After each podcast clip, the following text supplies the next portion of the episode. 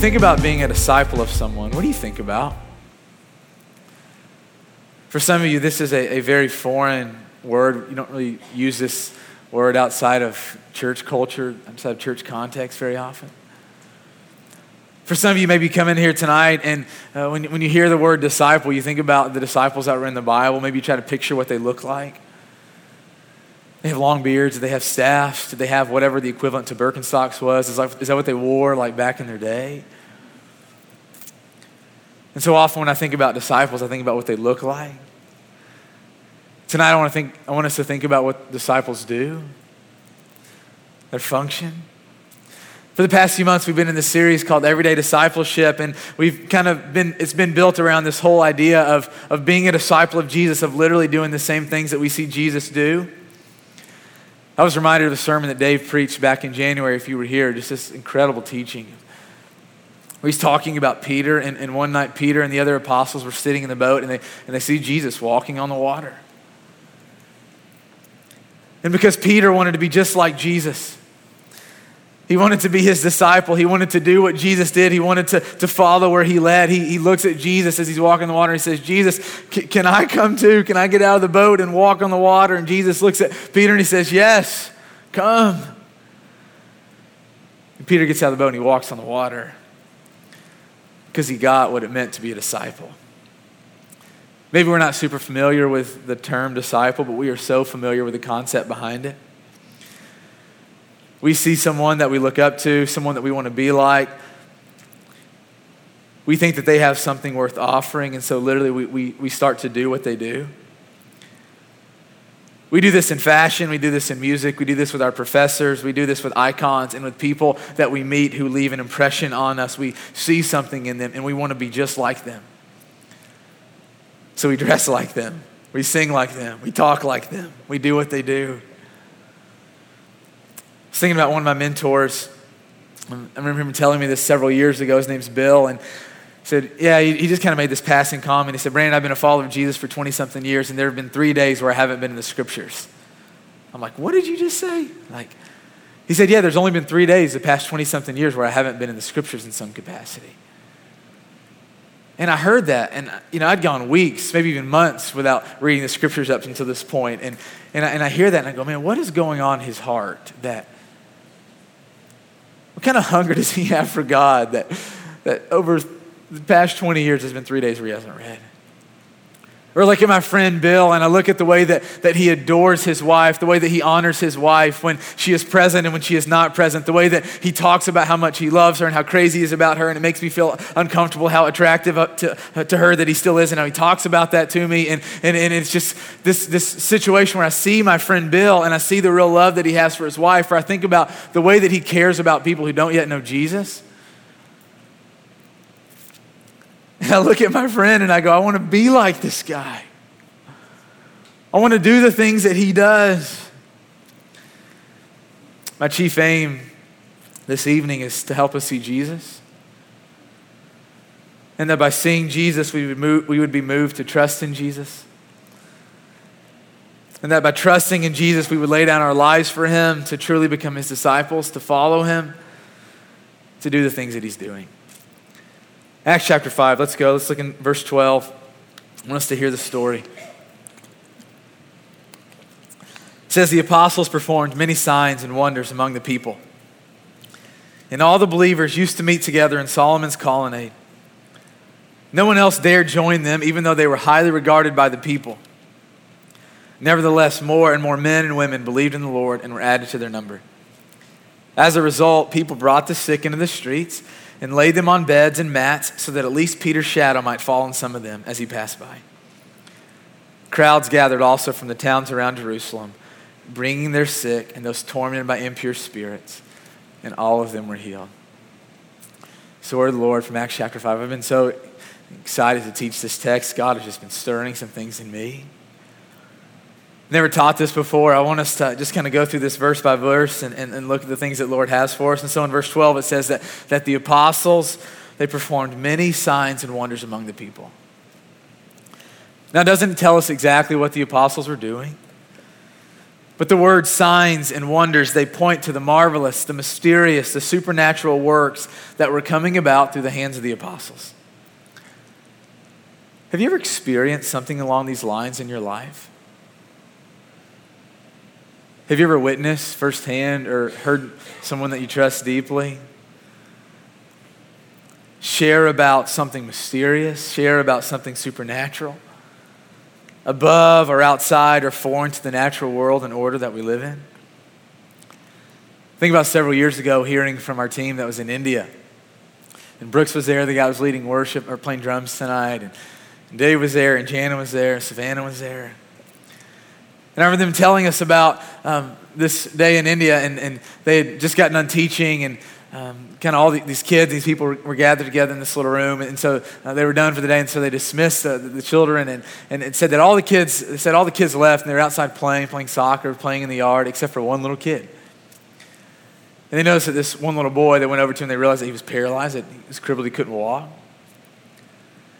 And I don't know what compelled them, I don't know what was going on in their minds or in their hearts, but um, a team of from our church, like people who just sit among us on every Sunday. They, they walk over to this little boy and they, and they put their hands in this little boy and they pray the most unimpressive prayer ever.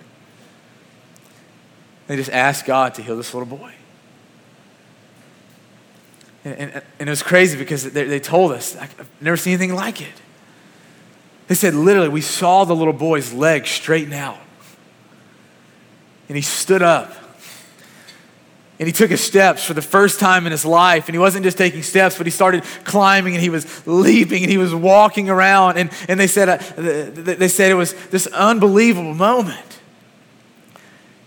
And I'm with you. I, as the first time I was hearing this, I, I'm thinking all the things that you were thinking. Really? And then Dave shared something with me that I don't think I'll ever forget. He, he was talking to the pastor of the church there, and he says, Man, this is incredible. I can't believe we just saw this. He said, Have you ever seen anything like this before? And the pastor looked at Dave and he says, God does this all the time. Think about this. Have you ever seen the, the supernatural work of God? The signs and wonders. And it's clear that in Acts chapter 5, something powerful, something real What's happening? Let's keep reading. Second part of verse 12, it says, And all the believers used to meet together in Solomon's colonnade. No one else dared join them, even though they were highly regarded by the people. So here's a picture that, that Christians are living in and around Jerusalem. They hadn't scattered and filled the earth yet. And so it seems from this text that they, they make a, a habit of gathering in this place called Solomon's Colonnade. we're not exactly told what they do here. We learn from Acts chapter 3 that some preaching and teaching were done, and so we can infer that, that Solomon's Colonnade was this, this outdoor venue. And that people were coming together to, to hear about Jesus. Similarly to what we're doing tonight, we, we come together for Jesus, to be with Jesus, to worship Jesus, to hear about Jesus. In verse 13, it's, it's tricky. Did you hear those words? It says that no one else dared join the believers. Even though the, the believers were highly regarded by the people. And I was just wrestling with this this week, going, man, if, if the Christians were so highly regarded by those who don't believe in Jesus, why didn't those who, who, who didn't believe in Jesus, why didn't they join them? If there was such respect, if there was such, you know, exaltation of the Christians, if, if there was something about their, them that was so different, why didn't the people who were not believers, why did they not join them?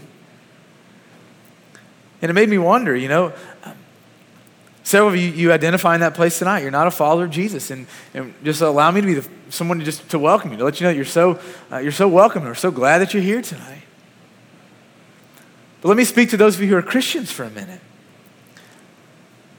This verse, it, it made me wonder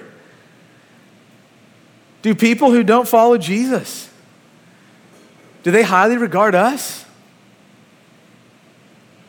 I go, what was it about the love of these Christians? The lifestyle of these Christians, the realness of the believer's faith, that non Christians looked at them and said, Man, those Christians are different. They are good. They're special. Verse 14 says, Nevertheless, more and more men and women believed in the Lord and were added to their number. What's happening here is that those who were not Christians, they weren't just hanging around Christians as they gathered to worship Jesus. But what we're seeing in Acts chapter 5 is that people who were not believers were becoming believers. People who had previously not believed that Jesus had died and rose again and come out of death to forgive all, to give us new life, were receiving this. People who had not faith in Jesus were stepping into this real faith that they went from not believing that Jesus was Lord to believing that he was, in fact, Lord of all. It says that women and men were discovering what life is like with Jesus. Verse 15 says, As a result, people brought the sick into the streets and laid them on beds and mats so that at least Peter's shadow might fall on some of them as he passed by. And we're going to come back to that in just a minute. So, last verse, it says that crowds gathered also from the towns around Jerusalem, bringing their sick and those tormented by impure spirits, and all of them were healed. That last line has been bouncing back and forth in my mind and my heart all week. I'm going, what do we do with that? What do I do with that? Acts chapter 5, it says that all of them were healed. I want to be real careful here. I don't want to say something that the scriptures aren't saying, but it's pretty clear. It doesn't say that some were healed. It doesn't say that a few were healed. It doesn't say that one was, fe- was healed. It says that all of them were healed. And I don't exactly know how you hear that. I don't exactly know what you believe about this. But I know that there are many of you who are here tonight and you believe in the healing power of Jesus. And when you read verses like this or when you read stories about Jesus healing, if you're honest, if you're completely honest, you are so incredibly discouraged. Because as you look at your life, you believe in the healing power of Jesus, and yet the healing power of Jesus hasn't seemed to come into your life. And I know the way that our minds work so often when we pray, we do everything that we know how to do, and nothing seems to change. We start to question what's wrong with me? Do I not have enough faith? What's wrong with what is wrong? Why is God healing in Acts chapter 5, but He's not healing in 2016? Some of you are, are wrestling with this that, that, that because you're a believer, because you believe that the scriptures are authoritative and true, you read this and you believe that Jesus healed. You believe that in this moment that all people were healed. But you no longer believe that, that God operates in this way. And if this is where you find yourself tonight, I just want to say, man, I, I spent a lot of my life being there. Spent a lot of my life reading the Bible and being so impressed, so wowed with God, believing that, that this was all about what God used to be like. And I want to speak into the different ways that we might be hearing and receiving this tonight. But in order for me to do that, we have to, to come to the text on, on equal playing ground. We have to, to start at the same place. And, and this is a place that we, we all have to start. That the scriptures, they, the, the stories, the things that we read about in scripture, they were, they were not given to, to deceive us or to control us or to suppress us or to tease us. The things that were given to us in scripture were given to teach us. That's what Paul says in 2 Timothy chapter 3. And I believe in this case, what we're reading in Acts chapter 5, the reason that, that we're given this is to teach us about the power that God has. Not that he had, but that he still has.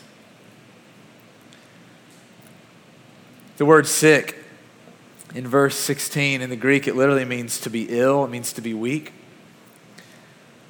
We use that word sick to cover a broad spectrum. We're sick when we have a fever, and we're, we're sick when we have cancer. And the best I can tell, this is the same way that, that the word is being used here in Acts chapter 6. That the word sickness is, is used as a blanket term to refer to a multitude of things. This other piece in uh, verse 16, it says that, that many people who had impure spirits, we talked about this some as a church, but the reality is that, that we don't talk about this much in our church or in our culture, even in, our, in the United States, because it's mysterious. Because this idea of, of impure spirits, things that are unseen, and we live in a rational society. But the truth is, that there are beings that have been created that we cannot see that have become hostile and rebellious to God, and hostile and rebellious to anyone who is allied with Him. We read about this in Colossians chapter 1, where it says that all things have been made through Jesus and for Jesus, things visible and invisible. And whether you receive this or not, whether you choose to accept this, and I would strongly encourage you to receive this, to start stepping in, to start believing this, that we live in a world that there are things going on in us and around us that we cannot see. They're so incredibly real. It says that there are many people all over Jerusalem that were being tormented by evil spirits. The word tormented means to be troubled, to be disturbed, to be harassed, to be annoyed continually or chronically. And I point this out not so that we become fearful or paranoid. I, I point these things out for two reasons. That many of us come here tonight. The first is this many of us come here tonight and we are suffering from all kinds of sickness, all kinds of illness. That many of us come here tonight and we're being so tormented, so harassed, so troubled by the enemy. The enemy has so convinced us that there is no hope, there's no shaking whatever it is that has gotten a hold of us. There's no such thing as, as, as us discovering a life of peace and joy. And the first reason I want to just talk about this tonight is just so that you and I will acknowledge the realness of the sickness and the impure spirits that, that are in our world. You do that, we do that awkward meet and greet that, that none of you like, but we keep doing it every week at the beginning of the five o'clock. And, and here's the truth you, you might have got to know someone's name, you got to know a little bit about them, but, but here's the truth you have no idea what's going on the person beside you. There are people that are sitting right beside you that you have no idea the pain that they wake up with in the morning, the pain that they live with all day, the pain that they go to bed with at night. You have no idea the, the way that the enemy is harassing and lying. And I want us just to accept this. The second reason I point this out is I want us to understand this that Jesus Christ has authority on earth over everything.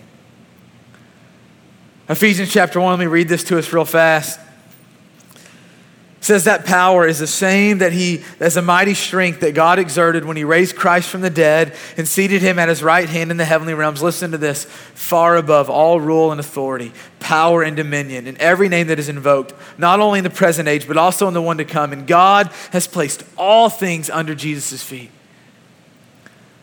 Or think about what Jesus told his disciples in, uh, in Matthew chapter 28. He'd just come out of death and he looks at his apostles and, and he says to them, All authority in heaven and on earth has been given to me. And what Jesus is helping us see, what he's helping us believe, what he's helping us step into is this reality that, that there's not a place that you and I will go on this earth.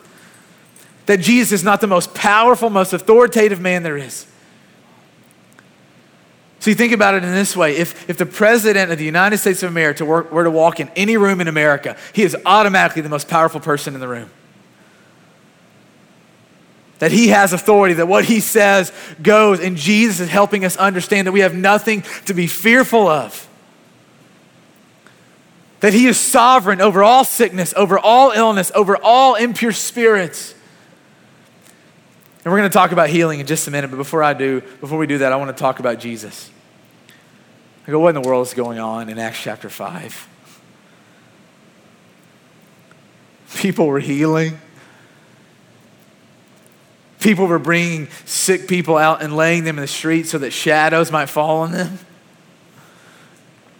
People from all over the towns of Jerusalem were, were coming, and every single one of them were being healed. I'm going, what's going on here? And it seems that these men, these apostles, they wanted to be just like Jesus. You see, there was a deep love in, in their hearts for Jesus, and this is where it has to start for all of us. These 12 men, you see, they understood that although they had been unfaithful to Jesus, although they had been um, forgetful, although they had failed Jesus over and over again, in fact, just a few weeks earlier, they had abandoned Jesus, let him die on a cross all by himself. And when Jesus Christ, the triumphant one, when he came out of death and when he came and he found his apostles and he looked them in the eyes, he didn't beat them up and he didn't shame them and talk about how disappointed he was. He looked them in the eyes and he says, This was the reason that I died, so that sinful, forgetful, backsliding, unfaithful people could be forgiven, could be included, could be included in my Father's house. And when the apostles, when they looked in the eyes of Jesus and they realized how unfaithful, how sinful they had been. But then when they looked in the eyes of Jesus, they saw mercy, they saw forgiveness, they saw love. And Jesus changed them. Jesus had so captured their heart that they spent the rest of their lives wanting to, to love Him, giving their lives for Him, wanting to be just like Him. And so I'm wondering what's going on here. Part of it, they just had such a devotion to Jesus the other part is I, I think they just, they, they really trusted in things that Jesus had told them. So in John chapter 14, just a few weeks earlier, Jesus looked at his disciples and he says, Very truly I tell you, whoever believes in me will do the works that I've been doing, and they will do even greater things than I'm doing. And it seems that the disciples were, were looking at their lives and they're going, Man, we, Jesus was, was going all around and he was telling people about the kingdom of God, and that's exactly what we're doing. But as they looked at their life, they, they realized that, that the healing, that the power, that the things that Jesus was doing while he was with them on earth, they did not want Jesus to stop. And they were crazy enough to believe that God would use people like them to keep healing, to keep lifting his name. Andrew pointed this out to me earlier this week. I love the prayer that they prayed in Acts chapter 4, verse 30. And I'm not, I'm not sure what compelled them to pray this prayer, but I love that they, they, they pray this. They say, God, stretch out your hand to heal and perform signs and wonders through the name of your holy servant Jesus. And I love what we see happening in Acts chapter 5. That God allowed them to be the vessels through which His power and His healing came. Two things that I want us to think about tonight.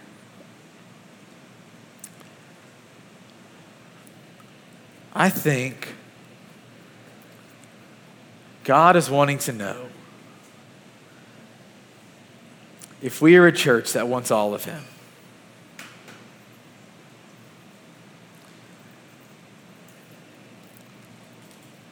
Think God is wanting to know if, if we are a church that wants all that He has to give to us.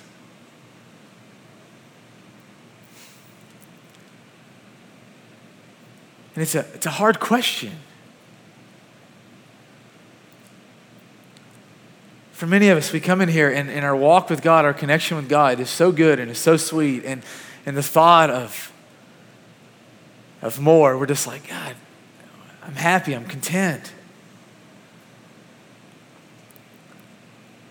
Have you ever had breakthrough in your, in your walk with God? Have you ever been experiencing God and then, and then something happened that, that just opened your eyes and your heart, that, that opened your belief to this whole new world with, with God that you didn't even know existed? And the reality is that, that when, when, when God shows us things that we didn't even know exist, when we choose to, to step into those places, those spaces with God, there is a joy. There is a meaning that comes to our life that, that, that we start to, to, to realize that this life, God, is so much more than, than, than meant just to be enduring. That when we realize that, that God has more of His Spirit, more of His goodness, more of His gifts, more of His power, more of His realness for us, when, when, when, when we open our hands and we say, God, we don't know what this looks like. But God, we want to be a church that wants all that you have to give us. Do you want to be a part of a church that says, God, whatever you want to give us, we want that? Are we willing to believe? Are we willing to ask for God to move today, tonight, the same way they did in Acts chapter 4 and 5?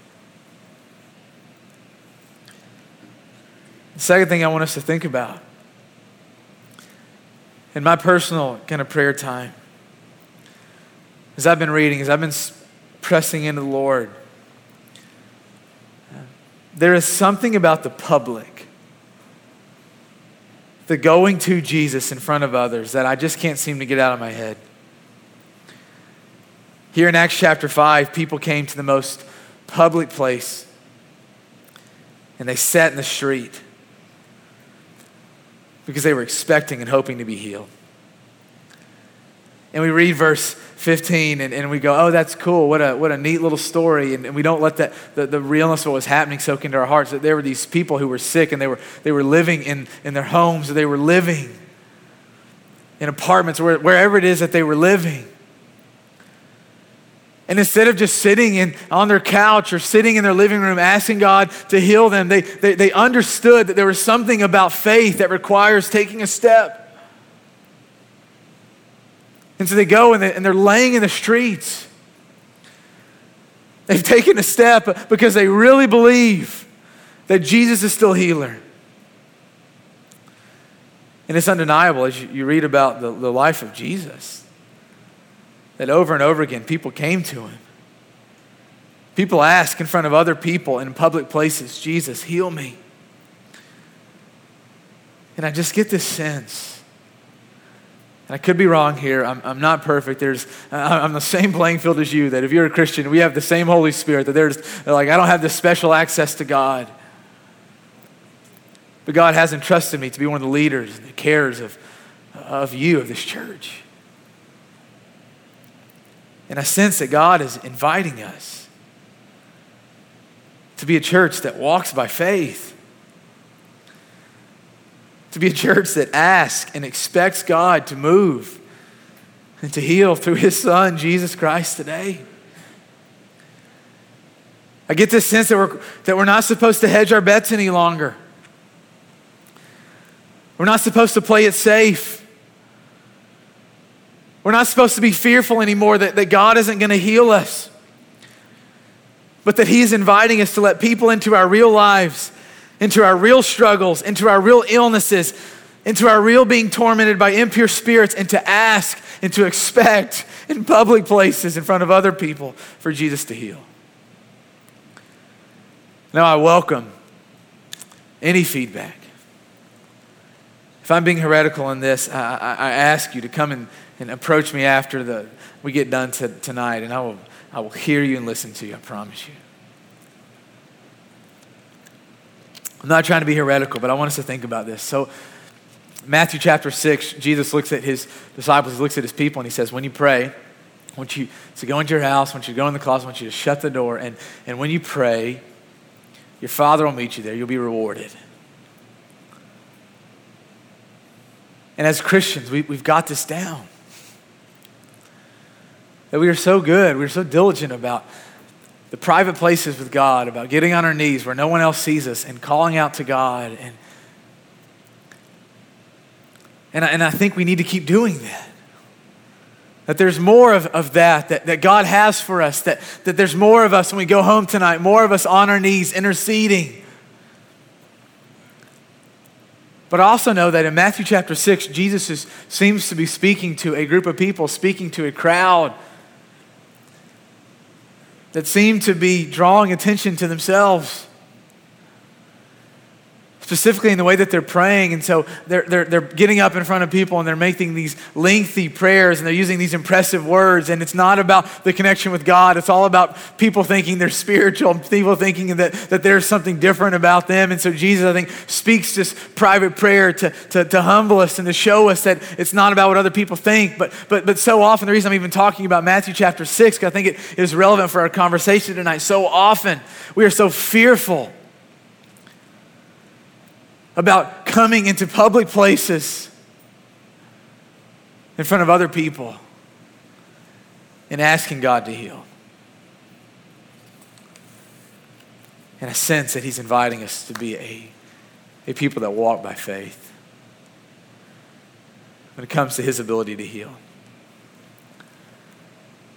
My friends, I'm, I'm not guaranteeing that Jesus is going to heal you. This is not me standing up here saying, do this and you will be healed, guaranteed, 100% of the time. For we see many instances where healing doesn't come. We see this with Timothy, we see this with Paul. My hope for us tonight, the, the, the anthem that I think God has been given to me tonight is, is that we would get past our fears that we would see Jesus for who he is.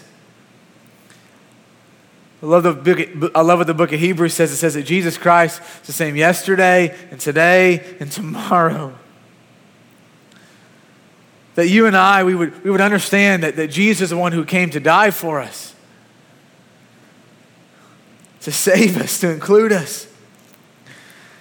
That the same Jesus who worked through some people who simply asked and believed that he would move and heal. The same Jesus today.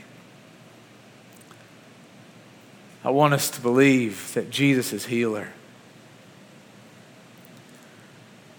I want us to believe that, that Jesus is healer. I want us to believe that Jesus is healer. I want us to believe that, that Jesus is healer. For our actions to prove that. And here's the reality God might not heal. I think about my friend earlier this week. Our staff got together and we were praying, and, and one of my friends, he, my best friends in the whole world, he's had back problems since he was a young teenager. French 29, 30 years old now.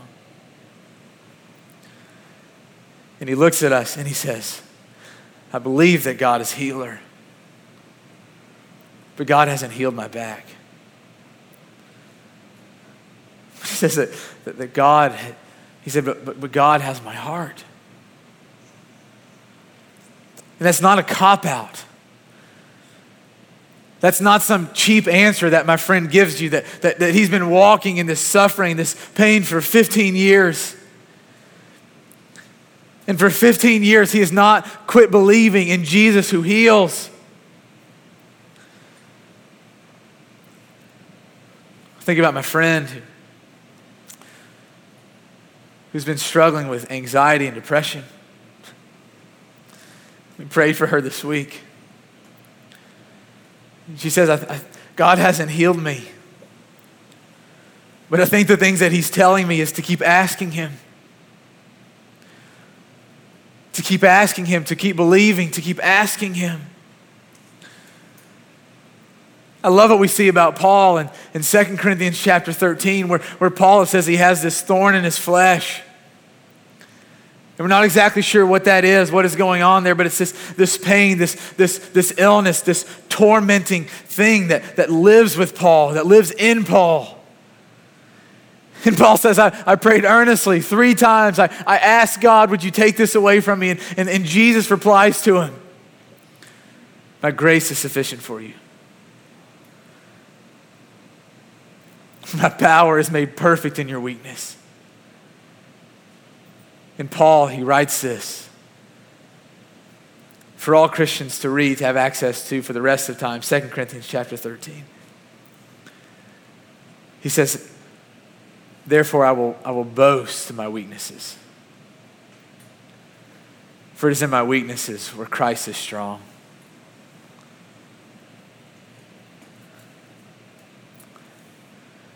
I want us to believe that Jesus is healer.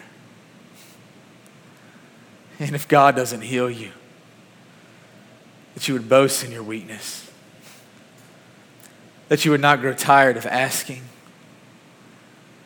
that you would ask God to heal, and you would ask God to heal, and you would ask God to show you what and why. And God may not answer this side of heaven, but may we not grow weary. Jesus is healer. Keep asking. We're going to take communion here in just a minute. And, and if you come here tonight and if you're sick, you feel like the enemy is just having his way with you, if you feel like that, that, that impure spirits have just been tormenting you and pestering you, can we lay hands on you and just pray for you? I'm going to invite you to, to, to publicly take a step, to, to publicly demonstrate your faith. And, and here's me going first. And so this morning, I was at the office, and, and, and before I, I, was, I was about ready to leave, I was kind of looking in my desk, and, and in my desk, I have my toothbrush because I love brushing my teeth, and I have all these books. And, and then I saw this, this little um, jar of olive oil. There's nothing special about this olive oil, it's cooking olive oil. But I was thinking this morning as I was, as I was coming to, to preach the, the words from James chapter 5. James tells us if any one of you is sick, call the elders from the church and anoint them with oil. The prayer offered in faith will make the sick person well. And we don't have elders in our church yet. We're working on it. But this is my way of, of showing you, like, this is my way of looking foolish to you that I believe Jesus wants to heal. And if you're sick, if you're being tormented by the impure spirits, would you, would you come and let us pray for you? There'll be some men and women have to respond, man. We'll just lay our hands on you. There's nothing weird. we're just going to ask God to heal you. For those of you who are Christians tonight, as, as we take communion, if you don't believe that, that Jesus still heals, I want to encourage you to think about why you don't believe that. Does it make sense that Jesus has left all the healing to modern medicine and to physicians? Or perhaps does he have something that he wants to teach us, to show us about who he is and what he wants to do in America, in Nashville, in Ethos? As we take communion, if you come here tonight and you're not a follower of Jesus, If you come here tonight and you're not a follower, but man, you, you want to believe, I encourage you to ask someone that you came with, or if you don't, if you didn't come with anyone, come up front and just ask us to, to pray for you that, that God would help you to believe. And for the rest of us, as we take communion, let's keep asking God this week, and this month, and this year, and for the rest of our lives, let's keep asking God to heal and to move through his son, Jesus. So I'm going to pray for us. And I'm going to give us a, a few seconds in, in the time of prayer. And I want to just invite us to, to pray out loud together. That it can't just be me, that it can't just be two of us, that, that this is a, a thing that I think God is wanting our church to step into for us to be a people, a church that asks God to move in this way. So I'm going to give us a little break in the praying, and I invite you, if, if you believe, if you want to believe, would you pray out loud and ask God, God, would you, would you stretch out your hand to heal and to move? So let's pray.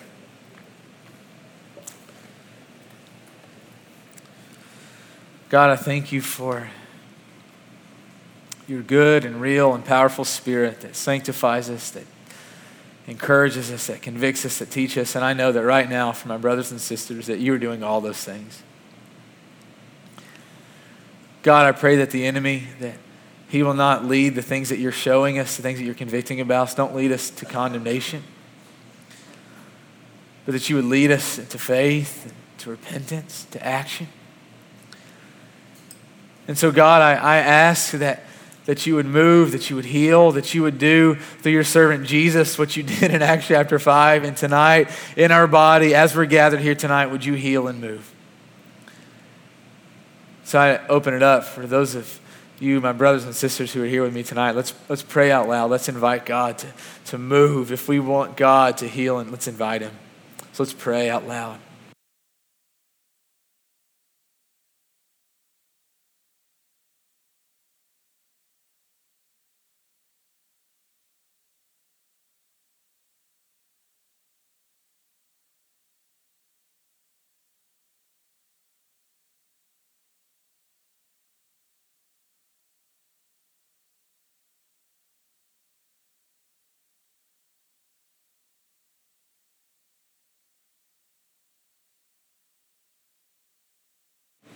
God, we are your people. We love you. We know that we are nothing without you, God, that we are just ordinary people, but we live and we serve uh, an, an extraordinary God. And so, Father, would you be so pleased to heal and to move among us tonight? As we lay hands on sick people, would you bring healing? As we lay hands on people that, that have spirits that have been tormenting them, would you bring deliverance? And would you give us courage to walk, to not care what people think? To demonstrate our faith. We love you, Jesus. In your name we pray. Amen.